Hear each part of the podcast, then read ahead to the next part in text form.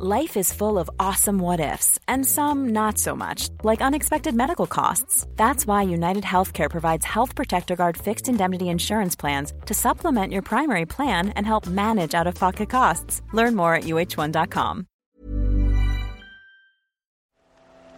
The Telegraph. The Telegraph. Podcasts. Good morning. I'm Daniel Hardacre, and welcome to your two minute briefing from The Telegraph. It's Tuesday, the 21st of November, and Rishi Sunak will use the autumn statement tomorrow to kickstart a Thatcherite tax cutting drive as he tries to revive his premiership. The Prime Minister has been considering plans to cut national insurance, raise the 40% income tax threshold, and reduce inheritance tax between now and the general election. Measures that would boost economic growth without fueling inflation, such as a business investment tax cut and tax changes to support workers, are also being prioritized in the announcement. Next, David Cameron has threatened to get tough on European human rights judges if they move to thwart the government's Rwanda plan.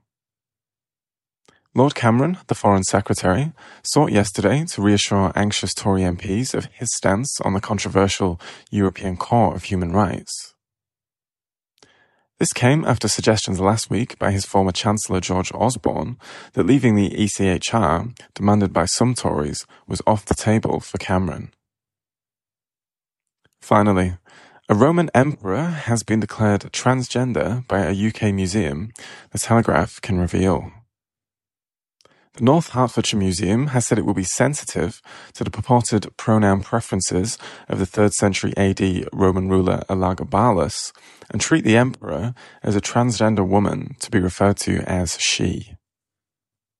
In the full report in the Telegraph today, Craig Simpson confirms that the museum consults the LGBT charity Stonewall and the LGBT wing of the trade union Unison on best practices for its displays.